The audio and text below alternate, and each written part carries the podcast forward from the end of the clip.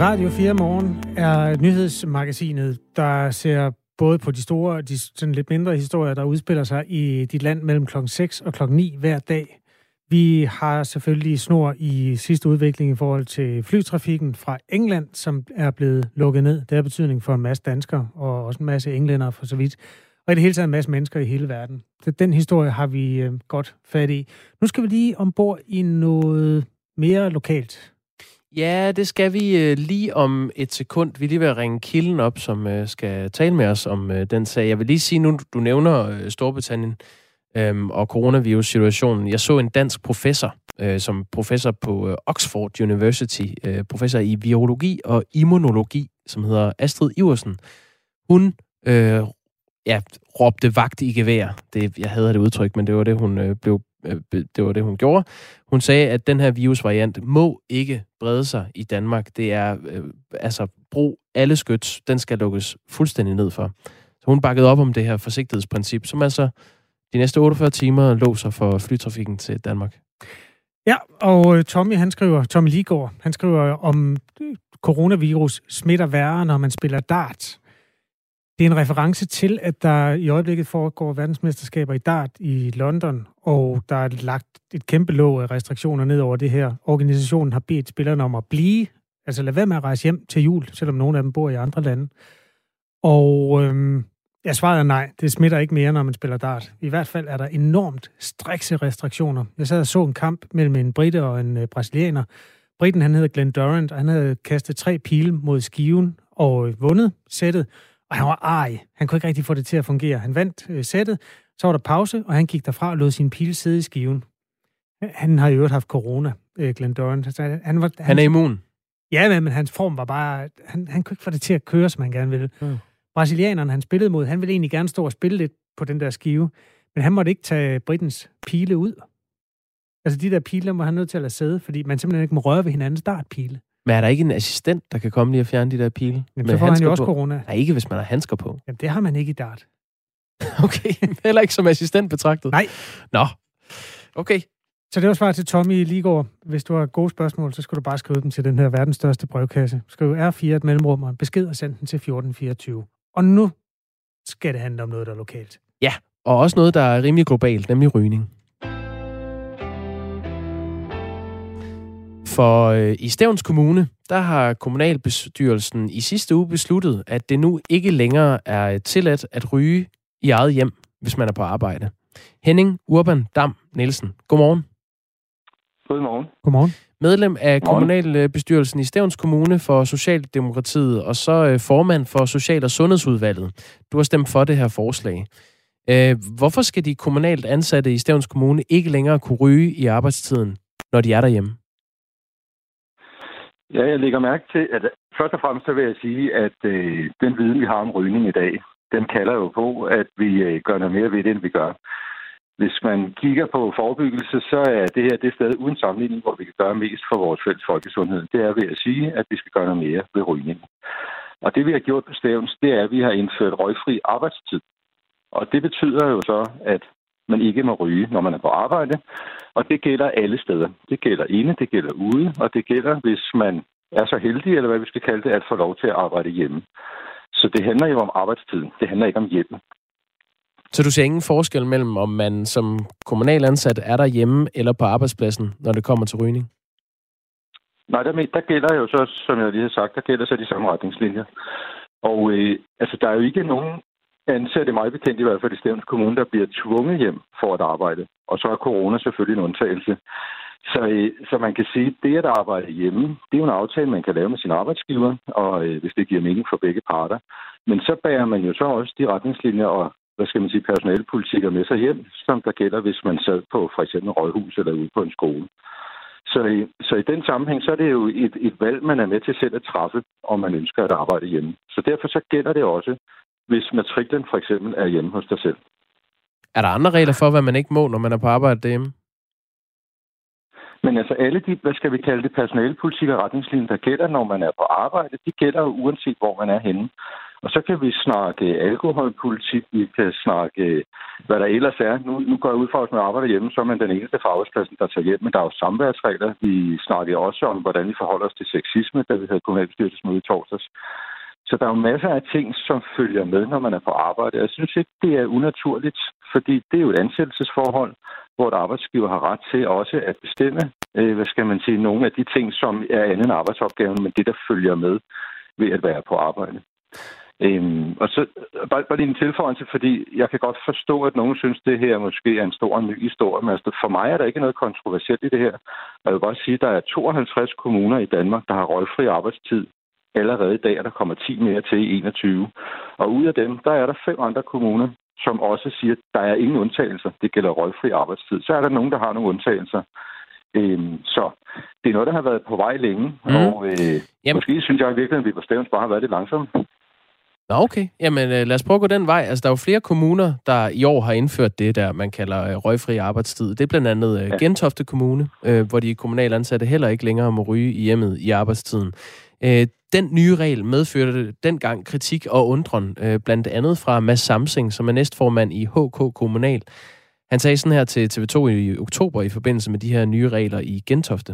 Hvordan skal man kontrollere øh, et forbud mod rygning på hjemmearbejdspladser, altså i hjemmet, uden samtidig at, at risikere at krænke privatlivets fred? Arbejdsgiveren har jo ikke adgang til på den måde at kontrollere, hvad der foregår inden for hjemmets fire vægge. Så jeg kan simpelthen ikke øh, se, hvordan de vil håndhæve den her regel. Og når man har en regel, der kan have ansættelsesretlige konsekvenser, så det er altså også fuldstændig afgørende, at den kan håndhæves på en, øh, på en ordentlig måde. Henning Urban Dam Nielsen, det er jo det interessante i det her. Hvordan vil I håndhæve, at folk ikke ryger en cigaret øh, udenfor, når de er, arbejder derhjemme? Ja, de ryger inden eller ude, det ved jeg ikke. Men hvis de er på arbejde, så er det jo sådan, at de ikke skal ryge. Hvordan vil I håndhæve jeg, det? Jeg, jeg, jamen, jeg anerkender, at kontroldelen i den sammenhæng er vanskelig, men jeg synes egentlig heller ikke, at kontroldelen er særlig interessant. Altså, i rigtig, rigtig mange andre sammenhæng, der snakker vi om, at det, der i virkeligheden er væsentligt for arbejdsmiljøet, det er, at vi har tillid til hinanden. Så, så for mig er det her tillidsbaseret, og øh, hvis man har aftalt, at man tager hjem og arbejder, så ved man, hvad der følger med, og så har jeg tillid til, at man holder de aftaler, der er. Og det har jeg sådan set uanset, om det er, er det ene eller det andet sted. Hvad er det egentlig, så, så hvad er det egentlig jeres problem er øh, som politikere med rygning? Er det, fordi det er tidskrævende og tager tid fra det arbejde, man burde udføre, eller er det, fordi det er sundhedsskadeligt? Jamen, det, det er begge dele. Og jeg har ikke et problem med rygning, vil jeg godt sige. Altså, hvis folk ønsker at ryge, når de ikke er på arbejde, så er det deres helt eget personlige valg. Det handler om arbejdstiden. Så, altså, det, det er det, og jeg, og jeg mener faktisk, at vi både som politikere, men også som myndighed, øh, har en pligt til at handle på den viden, vi har. Og der er jo ikke nogen i Danmark, der er i tvivl om, hvorvidt rygning er sundhedsskadeligt eller ej. Og så siger vi bare, at når man er på arbejde, så må man ikke ryge. Kræftens Bekæmpelse har jo lavet en stor undersøgelse i forhold til, de har jo en ambition om en røgfri arbejdstid. Der snakker vi ikke kun arbejde. Nej, røgfri fremtid, undskyld. Øh, og ni ud af ti af dem, de har spurgt, de bakker faktisk op om, at vi ønsker en mere røgfri fremtid. Og det her, det er jo en måde som kommune at gå foran, og det er nogle gange det, vi gør som offentlige instanser, øh, og så vise, hvad skal man sige, den gode rollemodel. Så, så jeg synes, det er ansvarligt, det her. Jeg synes også, at det giver rigtig god mening. Og hvordan vil I håndhæve det? Jamen, som jeg sagde, som jeg lige har sagt, det, det er simpelthen et tillidsspørgsmål. Vi har ikke noget øh, rygepoliti, der tager rundt nogen som helst steder, fordi som han sagde ham, Mads Samsing, tror jeg, du sagde, han hed, øh, så har vi ikke nogen myndighed i folks hjem. Det har Nej. Vi ikke. Nej, hvor, hvor, er det så ikke symbolpolitik? Mm, det kan du godt kalde det. Det mener jeg ikke, det er. Jeg, jeg mener, det er reel politik, der skaber forandring. Og... Øh, Og som sagt, så har jeg stor tillid til, at dem, de ansatte i Stevns Kommune, at de, de gør, som vi har aftalt. Lad os lige prøve at forestille os, at en ansat i Stevns Kommune bliver taget i at ryge en cigaret derhjemme. Det kan være inde eller ude, det er jo sådan set underordnet. Hvad er så konsekvensen? Jamen for først så vil jeg måske undre mig en smule over, hvordan at vi som arbejdsgiver ville skulle opdage det, for vi kommer jo ikke hjemme. Det er klart, hvis man sidder til for eksempel et, vi har aftalt, nu, nu jeg arbejder på hjemme, vi har et møde via Teams, og, og vedkommende så sidder og ryger på skærmen. Så kan man sige, så er man sad med fingrene i kagedåsen. Men så sidder vedkommende og, der... og arbejder imens, så er det vel kun, fordi I vil tage en beslutning på vegne af den her kommunalt ansatte øh, sundhed, eller hvordan? Altså, det handler om sundhed, ja. Det handler også om arbejdsmiljø. Det handler også om, at de ikke ryger mulighed for at være en del af et, et røgfrit arbejdsmiljø. Og så øh, kan man jo på en arbejdsplads være enig eller uenig i de ting, der bliver lagt ned over. Altså det, det her er som sagt en ramme, der bliver lagt ned. Og du spørger til, hvis man bliver taget i at ryge derhjemme, og det siger jeg bare, det har svært ved at forestille mig, hvordan man bliver, men hvis man bliver for eksempel via en skærm, så er det klart, som hvis man har været på arbejdspladsen og har overtrådt den regel, jamen så fører det en samtale med sig, og, øh, og, og der er jo ikke noget afskedelsesgrundlag af denne her grund.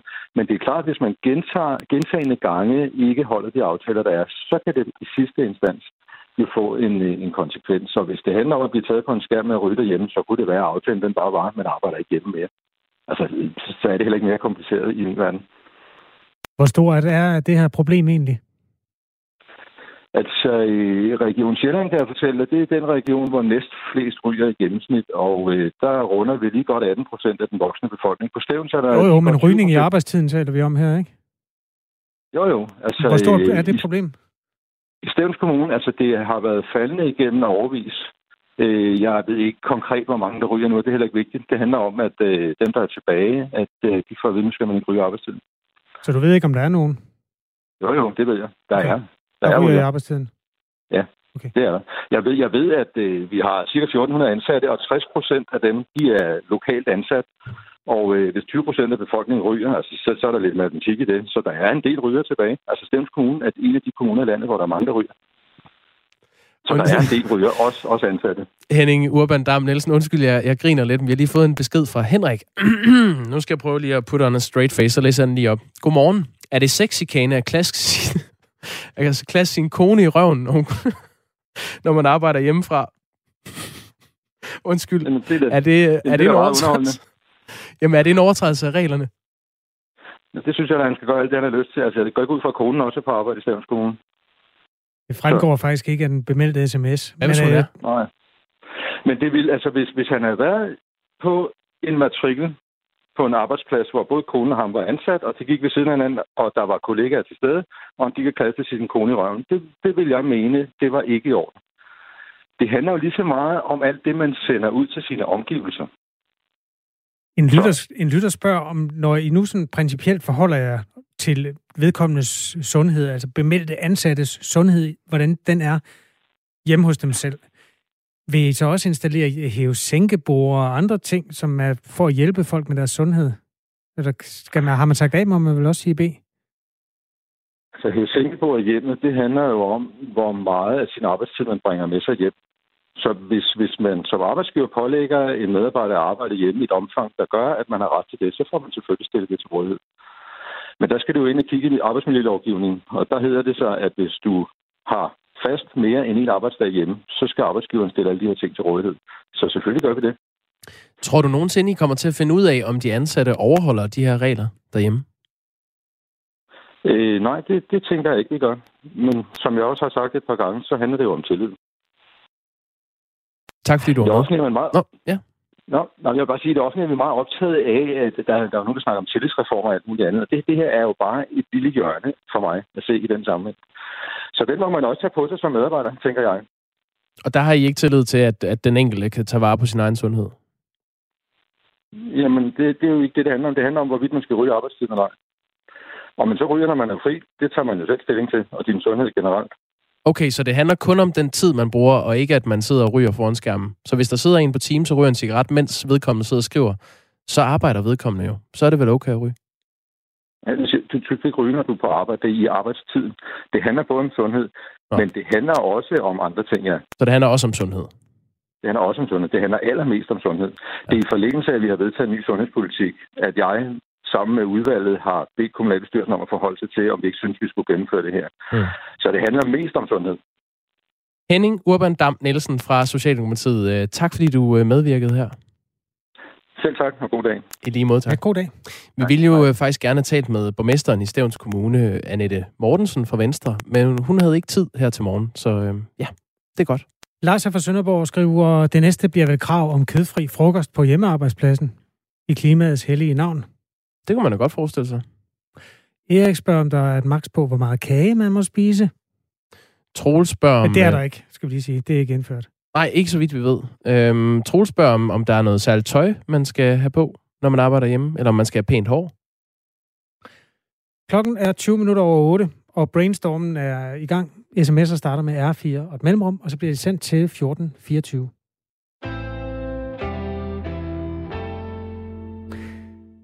Der er en ny Brexit-aftale på vej, men den landede ikke i går, som mange ellers havde håbet på.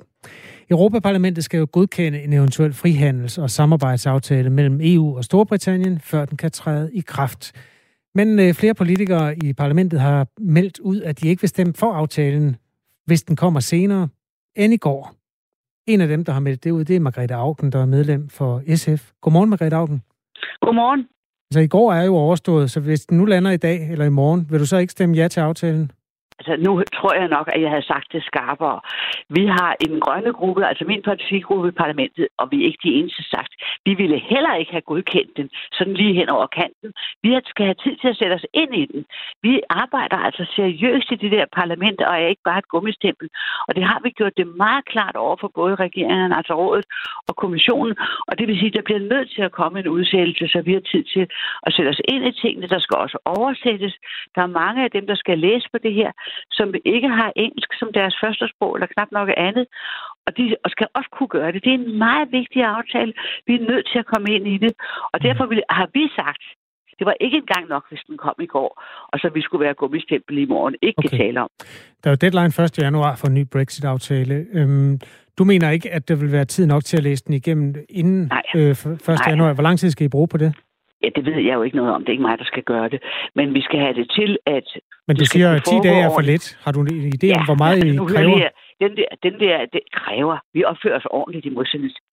Vi, øh, vi, vi lever op til vores forpligtelse som et seriøst parlament. Ja. Og øh, det er jo ingen sag. Hvis de beder om at få fjorten dage, tre uger, en måned mere, ja, så gør vi det. Det står hverken i Koranen eller Bibelen, eller i traktaten for den sags skyld, at man ikke bare kan flytte den dato, hvis parterne er enige om det, og vi kan få Boris Johnson så meget ned ad træet, at han kan begynde at se realistisk på den situation, han står overfor.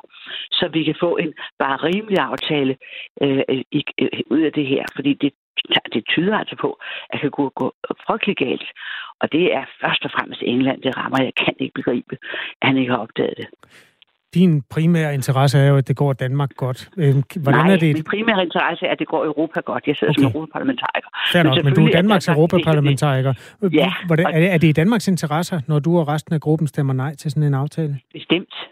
Bestemt. Hvorfor? Altså, vi har ingen... Ja, fordi vi er jo en del af E U, og vi har jo ingen interesse i, at det fælles retssystem, det fælles indre marked, de fælles krav, der skal sælges til produkter, de fælles krav, vi har til, hvad man må give i statsstøtte. Vi har ingen interesse i, at, øh, at det ikke er fuldstændig klart, og sådan, så vi kan være trygge ved vores regler. Det er slet ikke Danmarks interesse, at, øh, at England får lusket sig et eller andet igennem. Måske med, at vi i lige en periode har lidt flere fisk. Men selv det, jeg kan se på de fiskeaftaler, der er ligget på bordet, så er det ikke noget specielt, Danmark skal være glad for, fordi det ser også, det ser også meget bumlet ud. Men jeg vil gerne kunne se de aftaler rigtigt. Nej, det er ikke Danmarks interesse. Når jeg lige retter dig på det der, og siger, at det går Danmark godt, mm. så, så selvfølgelig. Men Danmark er en del af Europa. Mm. Det var bare, og derfor, fordi du var så bekymret sige... for England. Det er vel ikke din primære bekymring? De er jo ikke engang med Nej, i E U mere. Primære... Nej, min primære bekymring er naturligvis Europa, men det er ikke specielt bekymret. Jo, det er jeg også, fordi jeg trods alt har hjerte i livet og kan se, hvad der sker med masser af mennesker i England, og mange af dem er jo vores venner. Men, øh, men det er klart, at det er, jeg skal varetage Europas interesser, og Boris Johnson skal ikke have lov til at ødelægge vores trods alt nogenlunde velfungerende øh, indre marked og vores retssystem i, øh, i øh, E U. Han skal ikke have lov til at sige, at det gør ikke noget, vi bryder regler. Jo, det gør noget, og hvis I vil have frihandelsaftaler med os, som går ud over, hvad I kan få inden for, øh, ud over det store internationale øh, handelssystem, så skal I også leve op til vores regler, og det er jo det, han ikke kan få ind i sin, øh, sin øh, ja, lidt optrævlede knold. Der er mange mennesker, der er afhængige af, at der bliver landet en aftale. Danske fiskere, virksomheder og mange andre venter intenst ja. på det her.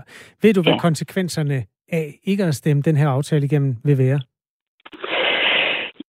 Ja, det der, hvis der kommer så meget, der ligner en aftale, så er det ikke særlig alvorligt, fordi så vil vi jo se på det, og hvis den aftale ikke er i orden, hvis den ikke er i orden, så vil konsekvenserne af at gennemføre dem jo være værre. Så øh, det må i den grad være også i dansk erhvervslivs interesse, at vi sikrer, at den aftale, der eventuelt måtte komme, også er i orden. Ellers kan, kan vi komme til at ramme øh, også dansk erhvervsliv, medmindre de har nogle mærkelige fiflede aftaler, histen og pisten. De kan ikke have nogen interesse i, at vores europæiske retssystem og vores europæiske marked og forbrugersystem brænder sammen. Det kan ikke være i deres interesse. Så derfor er der ikke tale om, at jeg svigter, eller vi i den grønne gruppe svigter nogen øh, i... Øh, i øh, det europæiske eller danske erhvervsliv. Alle må være interesseret i, at den her aftale er fair og gennemskuelig øh, og er øh, altså sådan en, der beskytter vores europæiske system. Men hvis man øh, er låst fra første januar i forhold til nogle erhvervsmæssige bev- bevægelige friheder, og der går, altså udsigten er til, at der går to, eller tre eller fire måneder mere, så er det måske ikke det, man trænger allermest til at få at vide, at ens Nej. parlamentsmedlemmer ikke vil stemme nej og aftale igennem. Nej, men så må man stemme på nogen, der er ligeglade med lov og ret, men det er altså ikke mig. Så må det være, at bare de stærkeste kan få lov til at banke sig igennem, så skidt med resten. Det er ikke mig, og det er heller ikke mine vælgere. Og jeg tror faktisk også, at en meget stor del af dansk erhvervsliv vil være interesseret i, at det her bliver gjort ordentligt. Og det behøver ikke at tage tre-fire måneder, men de kan bare sørge for, at vi har tid til at arbejde det her igennem på en fornuftig måde, hvis de kommer med en aftale. Mm. Og det, har, det må vi så give os tid til. Hastværk er lastværk.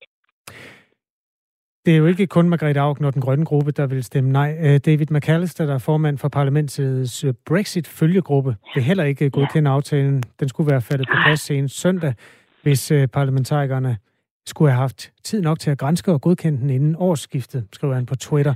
Formanden for handelsudvalget, Bert Lange, vil heller ikke godkende aftalen. Er det noget, I har aftalt Nej, på tværs af ja, grupper? Nej, ikke. Ja, altså, der er jo hele tiden samarbejde på tværs af grupper. Der er en følgegruppe omkring øh, vores øh, chefforhandler, Michael Barnier, som hele tiden følger med i, hvordan det er. Plus, at vi har jo noget, der hedder øh, formandskonferencen, hvor alle partigruppernes øh, præsidenter eller formænd, hvad man nu kalder dem, lægger fælles strategier så godt de kan. Det er jo til de ikke kan at lave det fælles, men de har en meget god måde at orientere hinanden på. Og øh, jeg tror, at det også for flere af de andre partigrupper ville have været helt ubærligt at komme hjem med en tjusket aftale, som faktisk kunne skade dem, der opfører sig ordentligt hos dem selv. Øh, og de så kunne blive, de kunne blive undermineret af, af ja, dårlige, dårlige, dårlige praksis og statsstøtteregler, som kan undergrave vores produktion osv. Det er noget af det, der er vigtigt. Det er, at de ikke pludselig kan lave statsstøtte på områder, hvor de som ellers bør klare sig i konkurrence, hvor det går på kvalitet øh, og, og, og, og ja, selvfølgelig også på pris, men først og fremmest på kvalitet, og ikke på, hvor meget man har kunnet mase sin regering til at støtte i på. Vi taler altså med Margrethe Auken, som ikke vil øh, arbejde videre med eventuelle øh, udkast, jo. Hvis de kommer. Øh, altså ikke med henblik på at stemple dem inden første januar i hvert fald. Nej, det kan jeg ikke nå. Nej, det har du sagt. Margrethe Auken, jeg skal bare lige spørge til noget, du sagde i en bisætning. At englænderne vil lempe et eller andet, eller luske et eller andet med i aftalen. Har du dem helt reelt mistænkt for, at de kan finde på at lave et eller andet, øh, sådan nogle små trojanske heste i sådan en aftale? Ja, altså lige for at være trojanskæs, ved jeg ikke, men undergravende ting, det har vi jo kunne se hele tiden. Altså Boris Johnson har ikke kunne begribe, at han ikke kunne få en specialaftale med E U, som gjorde, at han fik øh, vilkår, som var anderledes end dem, der gælder for alle andre i E U. Og for den sags skyld for Norge og Island og så videre også. Sådan så han fik lidt mere øh, øh, gummivilkår. Ja da, han synes jo, det er mærkeligt, at han ikke kan få lov til sådan lige at lave noget andet, og så alligevel ikke være underlagt E U's domstol, som kontrollerer, at reglerne bliver overholdt. Det er da, hvad det slagsmål er gået på omtrent. Tak skal du have, Margrethe Auken. Selv tak. Godt. Og god jul. I lige måde, tak skal du have. Tak. Medlem af Europaparlamentet for Socialistisk Folkeparti, som altså er med i den grønne gruppe, der siger nej tak til at arbejde videre i år med noget, som ellers skulle opfylde en deadline, der hedder første januar. Det går hverken værre eller bedre, end at vi skal tale med en anden S F'er på den anden side af nyhederne, som finder sted om et minut. Det er Kirsten Norman Andersen, som er sundhedsordfører for S F. Og det kommer til at handle om de forhold, der er for landets fødende. Det er en historie, vi har fulgt her til morgen, og dykket ned i, talt med forskellige kilder, der kunne kaste perspektiv på det. Er forholdene for de fødende her til lands blevet forbedret? Det står nemlig i det forståelsespapir, som sætter rammen for regeringens politik, og som Socialdemokratiet øh, underskrev med støttepartierne for halvandet år siden. Der var faktisk en, nu kan jeg ikke lige finde den sms, men der var en lytter, der spurgte, hvorfor spørger jeg ikke regeringen om, hvorfor det forholder sig, som det gør?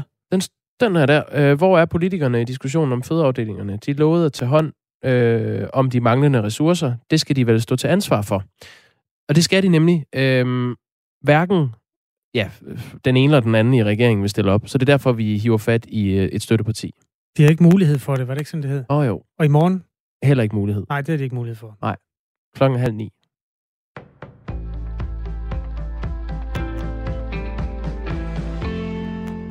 For femte måned i træk er flere kommet i arbejde. Antallet af lønmodtagere steg med seksten hundrede i oktober. Det er dog lidt mindre end de seneste fire måneders stigninger. Nu er i alt to komma syvoghalvfjerds millioner i arbejde herhjemme, viser tal fra Danmarks Statistik. Over de seneste fem måneder er beskæftigelsen samlet steget med godt enoghalvtreds tusind, men trods fremgangen ændrer det ikke ved, at coronakrisen samlet set har kostet job. Fra februar og frem er beskæftigelsen faldet med knap syvogtyve tusind personer. Danmark lukker for al flytrafik fra Storbritannien i otteogfyrre timer. Det sker i forsøg på at forhindre en ny virusvariant i at sprede sig. Dermed følger Danmark en række andre lande, der i weekenden har standset flytrafik fra Storbritannien. Forbuddet træder i kraft klokken ti og gælder foreløbig frem til den treogtyvende december klokken ti. Beslutningen er truffet på baggrund af en vurdering fra sundhedsmyndighederne, skriver Transportministeriet. Det muterede coronavirus, som hurtigt har bredt sig i London og andre dele af England, kan ifølge myndighederne gøre det sværere at kontrollere smitten. Det fortæller Radio fires reporter i London, Mads Anneberg. Det er ganske, ganske alvorligt. Altså, den her nye øh, hvad skal man sige, mutation er jo, er jo lige pludselig øh, står jo for, for tres procent af, af tilfældene i London. Og hvis, hvis det viser sig, at, at den rent faktisk ja, øh, smitter mere effektivt, jamen så har vi jo et kæmpe problem. Tidligere i denne uge kunne Serum Instituttet oplyse, at der er blevet påvist ni tilfælde af den nye variant herhjemme. Det har fået Tyrkiet til midlertidigt at stoppe fly fra Danmark, og Israel har indført skærpede restriktioner for rejsende fra Danmark. Selvom den nye variant menes at sprede sig hurtigere, så er der ikke noget, der foreløbig tyder på, at den er mere dødelig eller fører til alvorligere sygdomsforløb. E U's lægemiddelagentur mødes i dag, hvor det vil præsentere sin vurdering af coronavaccinen fra Pfizer-BioNTech. Hvis vaccinen får grønt lys, går processen videre til E U-kommissionen, som inden for to dage ventes at give den endelige godkendelse af vaccinen. Dermed kan E U-landene gå i gang med at massevaccinere den treogtyvende december. Det er overvejende sandsynligt, at vaccinen bliver godkendt, siger overlæge og professor i infektionsmedicin Jens Lundgren til T V to. Det er det samme materiale, som også andre lægemiddelstyrelser i andre dele af verden har kigget igennem og har godkendt. Så sandsynligheden for, at der bliver fundet noget af de europæiske lægemiddelmyndigheder, som der ikke er identificeret allerede af andre, den ligger på et lille sted. Det europæiske luftfartsagentur E A S A er helt sikker på, at det amerikanske flyselskab Boeings ulykkesramte syv hundrede syvogtredive MAX-fly igen er sikkert at flyve med. Det siger direktøren til B B C.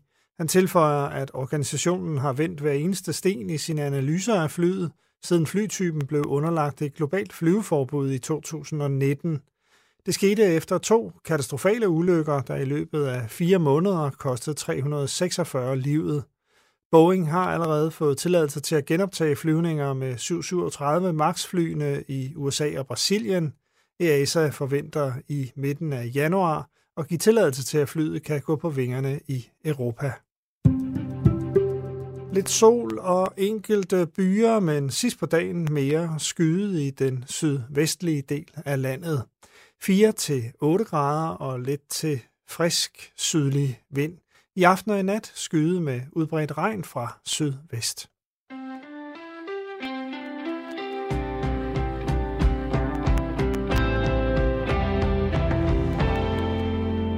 Godmorgen og velkommen til den enogtyvende december tyve tyve. Ikke noget sådan særligt selvlysende fænomen som dag betragtet, men lyset bryder frem nogle steder. Her hvor klokken er otte fireogtredive. Jeg hedder Kasper Harbo. Jeg hedder Jakob Grosen, og nu øh, kaster vi os over forholdene for de fødende her til lands. Der står nemlig i det forståelsespapir, som sætter øh, rammen for regeringens politik, og som Socialdemokratiet underskrev med støttepartierne, da Mette Frederiksen blev statsminister. Forholdene for patienter herunder fødende skal forbedres.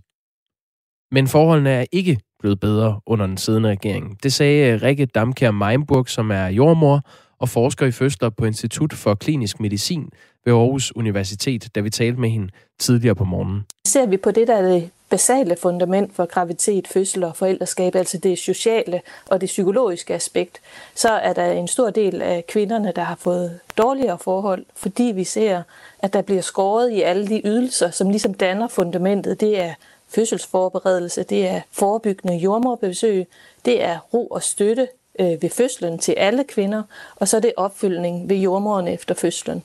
Og der har vi set, at kvinderne har fået dårligere forhold, øh, frem for at vi har forbedret forholdene.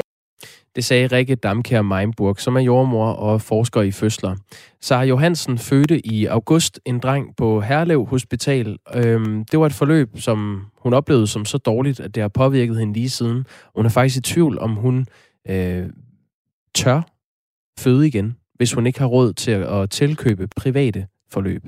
Det har gjort, at starten som nybagt mor har været præget af en belastningsreaktion og øh, usikkerhed og lidt angst, fordi at man, man, man har følt sig overladt til sig selv. Og et velfærdssystem, som skulle have grebet en, egentlig ikke har været der af oplevelsen både af mig og faren, øh, som var voldsomt udmattet efter øh, tre fire dages øh, for, før fødsel. Heller ikke jordemøderne oplever, at der er kommet bedre forhold for hverken de fødende eller for personalet. Det er ellers også en del af det forståelsespapir, som Socialdemokratiet har underskrevet med støttepartierne. Formand for Jordemoderforeningen, Lis Munk, sagde sådan her, da hun var med tidligere på morgenen. Ja, vi skal se systemet fra øh, patienterne, borgernes øh, perspektiv. Det, at øh, det ene er danske regioner, der sørger for fødselshjælpen, og det er kommuner, der sørger for sundhedspleje og, og den længere barsels- og børn, småbørnsfamilie. Det er der jo ingen, der mærker. Vi, vi skal se det, at øh, der skal være noget bedre sammenhæng i den proces. Og så bliver vi nødt til at sige, at øh, hvis vi vil have et velfærdssamfund og nogle sundhedsvæsen i top, så skal vi altså også betale for det. Det var opfordringen fra... Øh Lis Munk, som er formand for Jordemoderforeningen, og en opfordring til regeringen. Lige nu vil vi jo gerne have talt med sundhedsminister Magnus Heunicke om forholdene på fødegangene. Vi har bedt op et interview med ham, som vi også har sagt tidligere på morgenen, men det har ikke været muligt for ham at stille op, fik vi at vide. Så spurgte vi sundhedsordføreren for Socialdemokratiet, Rasmus Horn Langhoff, om han ville stå på mål for kritikken. Vi vil gerne have ham til at svare på, hvad regeringen reelt har gjort for at forbedre forholdene for landets fødende kvinder. Det har han heller ikke haft mulighed for. Jeg spurgte ellers i god tid, skal lige siges. Vi gav ham mulighed for at være med i morgen i stedet for. Det havde han heller ikke mulighed for. Så det er godt, at du har lyst til at være med, Kirsten Norman Andersen. Godmorgen. Godmorgen. Godmorgen. Sundhedsordfører i S F. Det var en del af grundlaget for den socialdemokratiske regering, som I støtter i S F, at forholdene skulle forbedres på landets fødselsafsnit. Det er ikke sket. Hvad er din reaktion på det? Jamen, øh, vi er halvandet år inde i, øh, i forhold til det her regeringsgrundlag, og det er en øh, vigtig prioritering øh, for S F, at vi får gjort noget ved øh, fødeafdelingerne. Øh, vi har selv været med til at bære det med ind i forståelsespapiret, fordi vi synes, at det er afgørende, at øh, små nye familier de får en øh, god start. Det er godt for børnene, og det er også godt for forældrene. Og den her gode start, den øh, skulle jo også gerne have en forebyggende effekt. Øh, så det giver bare kun god mening, hvis det er sådan, at vi opprioriterer øh, indsatsen i forhold til fødsler. Det her, det er jo noget, du har været på øh, barrikaderne for et stykke tid, øh, Kirsten øh, Norman Andersen. Altså allerede for fire år siden øh, sagde du sådan her til Ritzau. Det er rigtig vigtigt, at der er tryghed omkring den fødende, og at de føler, at der er tid til dem. Og det er lige, lige så vigtigt, at personalet magter deres opgaver. Dengang handlede det om en, øh, en ny rapport fra Arbejdstilsynet om, at jordemøderne på Skejby sygehus i Aarhus har så travlt, at de ofte ikke har tid til at spise madpakken eller overskud til at have et socialt liv efter arbejde. Nu øh, er I jo medunderskriver på det her forståelsespapir, og du siger selv, at, øh, at nu er vi halvandet år inde i, i regeringens øh, periode. Hvorfor har I ikke presset mere på for rent faktisk at få det til at ske? Om det er jo ikke, fordi der ikke er presset på for at få ting til at ske. Altså, vi så for eksempel gerne, at vi var gået i gang med den her nye sundhedsplan, som, som jo vil være den, hvor at det her øh, emne det også bliver indeholdt. Øh, corona har desværre udsat rigtig mange ting, også øh, arbejdet med en sundhedsplan, men vi har fået løfte om, at øh, vi allerede i, til næste år skal i gang med en, øh, en sundhedsplan, og der håber jeg, at vi kan få temaet med. Men lad mig bare sige, jeg er slet ikke i tvivl om, at der er to forhold her, der gør sig gældende. Den ene, det handler om personalets arbejdsmiljø. Det giver simpelthen ikke mening, at man har så dårligt et arbejdsmiljø, at man flygter fra faget efterfølgende, og det har vi desværre set eksempler på. Det skal selvfølgelig stoppes, øh, fordi det er virkelig dårligt købmandskab, at man uddanner øh, dygtigt personale, og så ikke kan fastholde dem på grund af arbejdsforholdene. Så skal vi også sørge for, at øh, forældrene har en øh, god oplevelse, fordi det giver god mening, at man har tid til at få amningen til at fungere, få tid til at få talt fødslen igennem, få tid til at hvile ud, hvis det er det, man har brug for. Og jeg kunne godt se for mig en, en fremtid, hvor det i højere grad var den fødende selv, der ligesom afgjorde, hvornår jeg er klar til at komme hjem. Øh, måske til et meget bedre tilbud end det, som man har i dag, hvor sundhedsplejersken og måske også jordemoren øh, også har muligheden for at komme hjem øh, og tale tingene igennem med øh, de, nye, de nye forældre. Men Kirsten Norman øh, Andersen, det er jo... Der er virkelig grund til at, at, at opprioritere her. Jeg tror også, hvis jeg må lige tilføje det, jeg tror nemlig også, at hvis man gør det godt fra starten, Så, så, så er det også en forebyggelse, som betyder, at vi ikke får en hel masse øh, ekstra opgaver på et senere tidspunkt. Altså godt begyndt er bare halvt fuldendt. Men I er jo ikke godt begyndt, eller nu siger I, men I er jo støttepartier okay. til regeringen, fordi det, nu har Hvidovre Hospital lige besluttet, at øh, fra april næste år, der vil man sende førstegangsfødende hjem efter otte timer, hvis det er gået vel. Det du beskriver her, det er jo det diametralt modsatte af, hvad man ser på flere hospitaler, store hospitaler i okay. Region Hovedstaden. Er, er du tilfreds med, hvordan det går? Nej, det er jeg ikke. Og jeg, altså nu er det jo regionerne, der, til, der tilrettelægger øh, arbejdet på fødeafdelingerne. Øh, og der er for mange eksempler på, at øh, man netop enten skærer eller bare har rigtig dårlige vilkår. Øh, og og, og jeg, jeg tror, det er forskelligt øh, forskellige steder i landet, og det overblik vil jeg gerne have. Og det har jeg også bedt om, at øh, vi kan få sådan et overblik over, hvordan ser det egentlig ud på de forskellige fødeafdelinger. Hvad er det for nogle øh, vilkår, som man tilbyder de fødende? Hvor er det, man sender dem meget tidligt hjem? Øhm, og, og, og det overblik skal selvfølgelig også bruges til at måske få en, en fælles plan for, hvor, hvorfor er det altså, at vi netop, at vi netop anerkender, at den her gode begyndelse, den har betydning for, hvordan man også kommer videre efterfølgende, både som forældre og som barn. Der er jo flere end fireogtyve tusind, der har skrevet under på et manifest for tryg fødsel, som øh, Mødrehjælpen, den social-humanitære organisation, står bag. Og der kommer de med seks krav til jer politikere. Blandt andet ønsker de gratis adgang til fødselsforberedelse i små hold, og at der ikke er nogen familier, der bliver sendt hjem fra fødegangen, før de er klar til det. Vi har spurgt direktøren for Mødrehjælpen, Nina Thomsen, hvorfor de har taget initiativ til det her opråb. Lad os lige prøve at høre det. Vi fik meldinger ind fra rigtig mange gravide, førstegangsfødende øh, familier, som lige havde født, om, at vilkårene de var, de var simpelthen for dårlige, både på fødegangene, men også inden fødsel. Øh, og der var alt for dårlig hjælp, når man kom hjem øh, fra sygehuset eller hospitalet. Vi håber jo først og fremmest på, at der kommer nogle forandringer. Jeg vil gerne sige, at der er jo rigtig mange steder, hvor det også rundt omkring i landet fungerer rigtig godt, takket være jo gave jordemødre og sundhedsplejersker. Man må også bare sige, at der er på nogle sygehus og hospitaler, hvor, hvor kvaliteten er for dårlig, og hvor man simpelthen har fået skåret alt for meget ned, så, så tilbuddene til de, til de fødende simpelthen er uværdige. De er uværdige, siger Nina Thomsen, altså direktør for Mødrehjælpen. Er du, Kirsten Norman Andersen fra S F, er du enig i, at forholdene er uværdige nogle steder på fødeafdelingerne? Ja, og det er vigtigt at understrege, at det netop er nogle steder, øh, og, og hvad der er årsagen, det skal jeg ikke øh, kloge mig på. Men det er vel heller ikke men, godt nok, at det er nogle steder? Nej, overhovedet ikke. Altså, jeg synes, jo, øh, jeg synes, at Mødrehjælpens udspil er et rigtig godt udspil, og også øh, vigtigt at tage med netop i forhold til en kommende sundhedsplan. Altså i S F er vi virkelig optaget af, at sundhedsplanen også skal sætte fokus på forebyggelse. Og det er god forebyggelse, hvis det er sådan, at vi sørger for ordentlige vilkår for de fødende. Det har stor betydning for, hvordan den lille familie kommer i gang. Det har stor betydning for barnet, og det har stor betydning for forældrene. Og så har det selvfølgelig også for, for, for arbejdsmiljøet, for det personale, som skal stå for opgaverne. Men en vigtig sam- der skal være en vigtig sammenhæng mellem det, der foregår på fødeafdelingerne, og den hjælp, man får, når man kommer hjem. Øhm, og, de, og de to ting, de skal altså spille sammen på en bedre måde, end de gør det i dag. Vil du garantere, at der kommer bedre forhold for de fødende, når den sundhedsplan bliver vedtaget? Med femten mandater, der er det svært at garantere noget som helst. Men Nå, det men I, er jo, I er jo støtteparti til regeringen. I kan jo sådan set trække støtten til regeringen. Ved I det? Ja, sådan, fun- sådan fungerer det ikke. Øh, men men, men du, kan, du, kan, du kan regne med, at det her det også er et tema, som vi kommer til at bære med ind i forhold til en øh, kommende sundhedsreform. Øh, sammen med de øvrige forslag, som netop handler rigtig meget om forebyggelse for vores vedkommende. Fordi vi tror på, at det er bedre at forebygge, end det er at helbrede. Jeg tror, vi har haft alt for meget fokus på behandlingen, altså at fødslen skal overstås, og vi skal sørge for at forsyde kvinderne, og vi kan, øh, skal sende dem hjem igen. Men, men jeg tror jo, det er alt det andet, øh, der vi, ligesom øh, skaber den både kvalitet, men også gør, at vi ikke har øh, kvinder efterfølgende, som har dårlige oplevelser, som måske frygter øh, den næste graviditet, eller børn, som øh, kommer dårligt fra start, fordi man ikke får amningen i gang.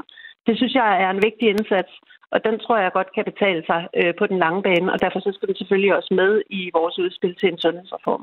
Nu er der så gået halvandet år med Mette Frederiksen som statsminister, og der er ikke sket noget. Det er faktisk øh, gået tilbage, siger de kilder, vi har talt med her til morgen. Øhm, vil I i S F trække støtten til regeringen, hvis der ikke sker noget med den her sundhedsplan?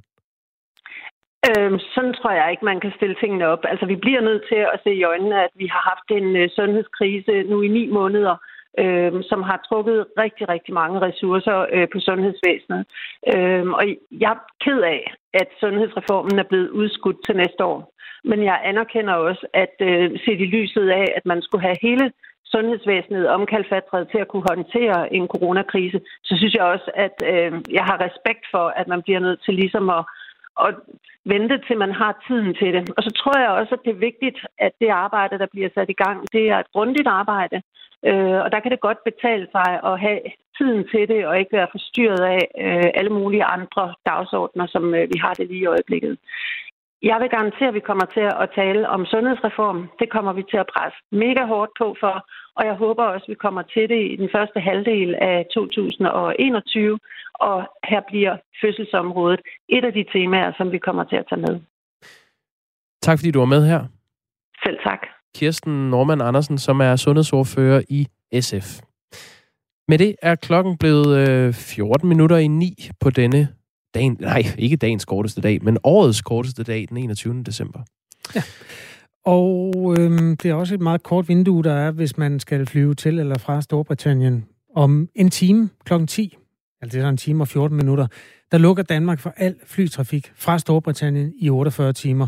Og det sker i et forsøg på at forhindre en ny virusvariant i at brede sig. Det betyder blandt andet, at vores reporter Mads Anneberg blev fanget i Storbritannien tidligt i morges. Altså, jeg stod op klokken klokken et i nat for at køre til, til lufthavnen, og nu står jeg i London Heathrow Terminal fem med min lille kuffert og er totalt klar til at komme ud og flyve. Og problemet er bare, at, at flyet det går ikke. Det er aflyst. Så jeg har meget stor empati for, for de folk her i Storbritannien, som, som ligesom får, får julen ødelagt. Det, det kan jo gå hen og være tilfældet for mig selv også. Ja. Yeah.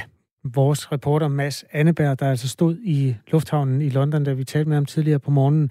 Beslutningen om at lukke for flytrafik står Danmark langt fra alene med. treogtyve andre lande har indført samme type restriktioner, der dog varierer lidt i forhold til, hvor lang tid der er lukket for de britiske fly, eller fly, der kommer fra Storbritannien. Skyldneren for det her kaos, det er en mutation af coronavirus, som smitter lettere end det, vi hidtil har kendt. Op til halvfjerds procent mere smitsomt er det. Det er simpelthen gået så hurtigt væk. Altså, øh, popperne var åbne for en, for en uge siden, alt var godt her i, i, i London. Jeg ankom øh, onsdag aften, der var de så lige gået ind i, i det, der hedder øh, fase tre eller niveau tre. Og det betyder så, at popperne godt nok lukkede, men, men der var stadig... altså Øh, der var stadig åbent i, i, i alle butikkerne, og folk var ude og købe julegaver. Jeg var herinde i, i, i lørdags, hvor, hvor der var meget, meget travlt, og alle var ude på, på, på gaden. Og så går der kun et par dage fra, at de ligesom er blevet bumpet op et niveau, til at de så kommer op i en helt ny kategori, som, som Boris Johnson opfinder øh, i weekenden, som hedder kategori fire, og hvor det simpelthen er decideret lockdown, øh, og, og man ikke må øh, noget som helst. Man skal blive derhjemme, og han må jo så desværre også erkende, at, at julen bliver lidt, uh, lidt ødelagt, fordi man må ikke rigtig uh, mixe med, med, med andre uh, hvad skal man sige, husstande end, end ens egen. Så, så det, det er jo noget, der kommer til at påvirke en hel masse mennesker. Ja, i Danmark er der fundet ni tilfælde af den her mutation. Man mener, at de tilfælde alle er smittet i Storbritannien. Og det betyder også, at London sammen med det sydøstlige England er under lockdown lige nu. Først og fremmest så reagerede de på, på den her udmelding i weekenden ved, at en hel masse mennesker bare flokkedes ned til, til togstationerne i London for at nå ud af, af byen i tide. Fordi en af de regler, der blev indført, det var jo, at, at man simpelthen ikke måtte, måtte forlade byen øh, for at holde jul med, med sin familie, hvis man kommer et andet sted fra. Øh, jeg stod faktisk og, og talte med en, øh, med en person lige præcis, da det, da det skete, som sagde, at øh, det ville hans kæreste blive ramt af. Hun skulle have været til, til Kent nede i det sydøstlige England, og nu må hun så sidde hjemme i sin lejlighed i, i London julen over. Ikke? Øh, men det var der altså mange, der lige prøvede at undgå ved at komme, øh, ved at komme ud af, af starthullerne, og det skabte jo sådan nogle øh, kaotiske scener i, på, på togstationerne, som jo er det stik modsat af, hvad man har brug for i sådan en, i sådan en pandemi. Men når det så er sagt, så ved folk jo her i London også godt, at det er ganske, ganske alvorligt. Altså, den her nye øh, hvad skal man sige, mutation er jo, er jo lige pludselig, øh, står jo for, for tres procent af, af tilfældene i London. Og, og hvis, hvis det viser sig, at, at den rent faktisk ja, øh, smitter mere effektivt, jamen så har vi jo et kæmpe problem. Så, så der er selvfølgelig også en, en, en stor grad af forståelse for, okay, det her, det er it's bigger than me, ikke? Det fortalte Mads Anneberg, som altså stod i Heathrow Lufthavnen tidligere på morgenen med et svindende håb om at komme hjem til jul. I løbet af morgenen har der vist sig et lille lys i mørket, i hvert fald for Mads, fordi han har fundet et fly, der går til Göteborg i Sverige, hvor der endnu ikke er indført rejserestriktioner fra Storbritannien. Men de er så på vej. Så med lidt held kan vi i hvert fald få Mads hjem og coronatestet, og så måske holde lidt jul med ham på den ene eller den anden måde. Øhm, ja, hvordan ser det ud med flytrafik til? Ja, der er ikke fedt at være i England på nogen måde lige nu, men kan man komme derover, Jacob? Nu sidder øh, man med Momondoen der. Ja, jeg er dybt inde i Momondo lige nu. Ja, det ser det ud til, at man godt kan. Altså, der er flere flyselskaber, der har afgangen til London fra Danmark, blandt andet Billund. Til gengæld sidder de og kigger på, kan man komme fra London? Det eneste eksempel, jeg kan finde her, det er, at man flyver fra London i morgen tidlig klokken seks tyve til Brindisi. Hvor det er et grundstof. Brindisium, der lander du klokken ti ti, så kan du øh, spise en god frokost i Brindisium. Jeg aner det ikke. Prøv lige, prøv lige Google det, mens jeg fortæller. Ja. Øh, Brindisium øh, tretten nul fem kan du så flyve til Milano. Det tager, øh, ja, det tager faktisk det tager en time og femogfyrre fra Brindisium til Milano, og om aftenen kan du så flyve fra Milano til København. Nå, så, altså, ved du hvad, det er, det er Brindisi, den øh, italienske havneby. Nå, det hvor kan den græske. Nej, men det er da Der er et teaterstykke, der hedder Stjernen fra Brindisi. Okay, jamen øh, det hedder så Brindisium inde på øh, Momondo. Og det, det, så en, en overflyvning fra øh, Brindisium, men nu har Italien jo også lige lukket, så det kan være, at Momondo ikke er øh, opdateret på det. Italien har jo lukket for alle øh, indkommende fly fra Storbritannien. Det er noget værre skidt ja, for noget. De mennesker, der gerne vil hjem til jul. God jul og hold ud. Øh, vi håber, det lykkes. Og Mads er på vej hjem, Mads Anneberg. Til dem, der, der sidder og er bekymret for, for Mads jul. Øhm, det, skal nok, det skal nok gå alt sammen. Klokken er otte minutter i ni. Du lytter til Radio fire morgen.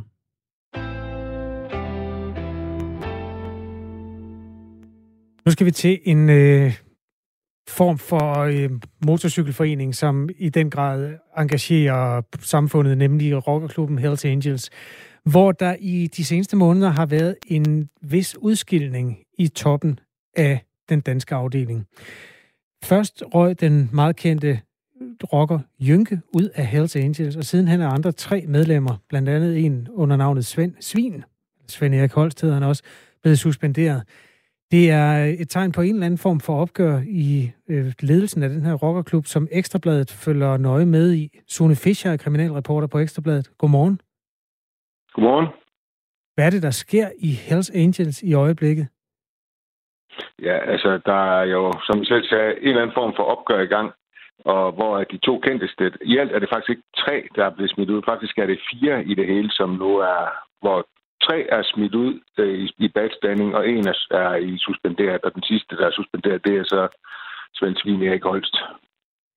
Og det, der sker der, det er jo, det er jo rigtigt, der er jo en eller anden form for konfrontation eller internt opgør, som fører til de her ting. Men meget bekendt, så er de tre første ting, de hænger sammen. De tre første udsmidninger hænger sammen, mens den sidste forløbig ser det ikke ud til, at de direkte hænger sammen med Jørgen Jønke Nielsens øh, sortlistning. Lad os lige starte med den. Jørgen Jønke Nielsen er jo manden, der i sin tid blev landskendt, måske næsten verdenskendt, fordi han øh, sluttede den danske, første danske rockerkrig ved at dræbe den meget kendte øh, rival Makrallen. Så var han på flugt, han skrev bøger, og det er jo det, han er mest kendt for i dag. Altså, han har jo været pressetalsmand for Hells Angels i mange år. Der er stadig mange mennesker, der ikke rigtig har forstået, hvorfor det var, han pludselig ikke var velkommen i Hells Angels mere. Hvad ved du om det? Ja, der er jo ingen tvivl om, at uh, Jørgen Jønke Nielsen, han har jo været uh, H R-klubbens ansigt udad til, og det er også ligesom ham, der ligesom har, altså i offentligheden har personificeret Hells Angels, på trods af, at de jo er en klub med et hundrede og tyve til et hundrede og fyrre medlemmer i alt, ikke? På landsplan. Øh, det vi ved om, om, øh, om, om sagen omkring Jørgen Jønke Nielsens exit, der, det er jo, altså historikken er lidt længere. Altså han var jo, altså han kan være lidt af en, en knak, og han kan også være øh, sådan en kværulant og bliver beskyldt for at blande sig i alt for meget af de andre. Så og man bliver også nødt til at forstå, at udadtil så fremstår Hells Angels som et broderskab, men indadtil, så er det en lang, lang hen ad vejen en række små klikker, og hvor folk der, de også tit har noget mod på hinanden, og hvor de skændes og, og gør ved. Og Jørgen Jønke Nielsen har jo været på rundture i Jylland. Først, altså for nogle år siden, at ti år siden, tog han jo først til Vejle, og så til Esbjerg, og så endte han i Aarhus. Og så skulle han jo så, for halvandet år siden, så skulle han tilbage til København, og så i København, altså i den gamle København-afdeling, Danmarks første afdeling, der, der ville de ikke vide ham, fordi der var de trætte af ham i forvejen. Men så var Svend Erik Holst, han var ved at starte en ny afdeling op ude i Kastrup, og så fik Jørgen Jønke Nielsen tilbudt om at komme ud i den klubafdeling, hvis det var, at han lovede at blande sig uden omkring klubbens affære, og han på den måde bare holdt sin mund. Men øh, det, det, det kan man ikke. Jørgen Jønke Nielsen kan ikke, kan ikke holde sin mund på den måde. Det ligger ikke til hans natur.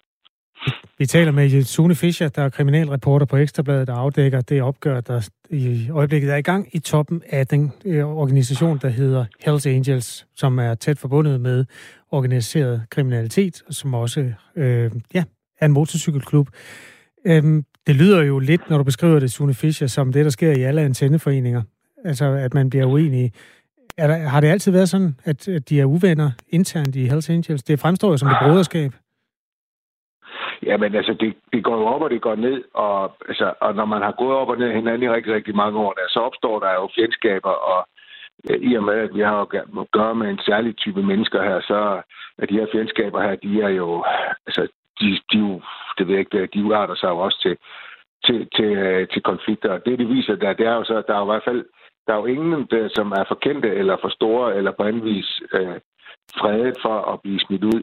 Fordi at det, man kan se omkring øh, Jørgen Jønke Nielsens udsmidning, der, det var faktisk normalt, så bliver folk jo smidt ud af klubben, fordi de enten har taget kassen, eller det har noget med damer at gøre, eller på den måde der, ikke? Men her, der var der faktisk et opgør i gang, hvor man ude i Kastrup-afdelingen ønskede at skaffe sig af med, eller ønskede at kanæfle, eller skaffe sig af med en, et helt et helt tredje medlem, altså ikke Jørgen Jønke Nielsen. Og her, der trådte Jørgen Jønke Nielsen så ind på den her persons side og sagde, at øh, det var ikke i orden, det der var ved at ske. Og så valgte man så i stedet at, øh, og så se, om man kunne få smidt Jørgen Jønke Nielsen ud. Og der, der førte Svend Erik Holst jo så, som bekendt, øh, altså det var ligesom ham der, der førte kniven i det, men han var jo bakket op af andre øh, fremtrædende medlemmer inden for Københavns afdeling, som Jørgen Jønke Nielsen, han jo også har et, et vist uvenskab med. Så man kan se, det er jo en ret kompliceret affære. Mm. Altså... Svend Erik Holst, du beskriver der, var jeg en af dem, der blev dømt efter et skuddrab i Københavns Lufthavn, der startede den store nordiske rockerkrig, og på den måde har de sådan et fælles spor i fortiden, han og Jørgen Jønke Nielsen. Nu blev han så smidt ja. ud, også nu. Altså, hvorfor blev han smidt ud? Ved du det? Øh, ja, det er ikke... Jeg er suspenderet. Ikke helt, jeg ja, han er forløbet, han er jo kun suspenderet, og så... Øh, jeg ved ikke helt præcis, hvad det er, der har ført til, at man så har valgt at skille sig af med ham også. Altså, for at forstå det der med suspendering og blive smidt ud også, det, altså, de har nogle meget, de har en meget tyk regelbog inde i Hells Angels, og der er noget med, at hvis man har været medlem i over en længere årrække, så kan man ikke blive smidt ud af afdelingen, så skal man smides ud af et såkaldt Danmarksmøde, hvor repræsentanter fra alle øh, afdelinger i Danmark, de ligesom deltager, og så bliver der stemt om det på det. Så det er en kompliceret affære. Så man kan så se, at øh, Jørgen Jønke Nielsen, han har jo så ikke artet sig på den måde, som folk de plejer at gøre normalt. Altså, han er jo blevet smidt ud i det, der hedder out, det der i gamle dage blev kaldt for bad standing, og som har en eller anden form for dyster øh, klang over sig. Det vil sige, man får på grund af, af Hollywood og mm. Sons of Anarchy og sådan noget. Der, det er der selvfølgelig også sket, at der er folk, der har fået tæsk og er blevet groft lemlæstet i forbindelse med en bad standing eller en out. Men det er langt fra altid, at det sker på den måde. Altså det der, der det faktisk handler det jo om social kontrol i og med, at man jo tager øh, kontaktpladen fra folk, fordi at de må ikke, folk som er i out mm. eller tidligere bad standing, der, de må jo ikke kontakte andre medlemmer, så man tager simpelthen øh, det, som man måske kender fra sekter. Ikke at man skal sammenligne det, men at man ligesom tager deres øh, kontaktflade fra dem, ikke? Ja. Og gør dem til en par, ja. De må ikke kontakte nogen i klubben, eller med folk med kontakt med klubben og den slags. Måske er sammenligningen ikke så øh, forkert alligevel, Sune Fischer, men tak fordi du var med her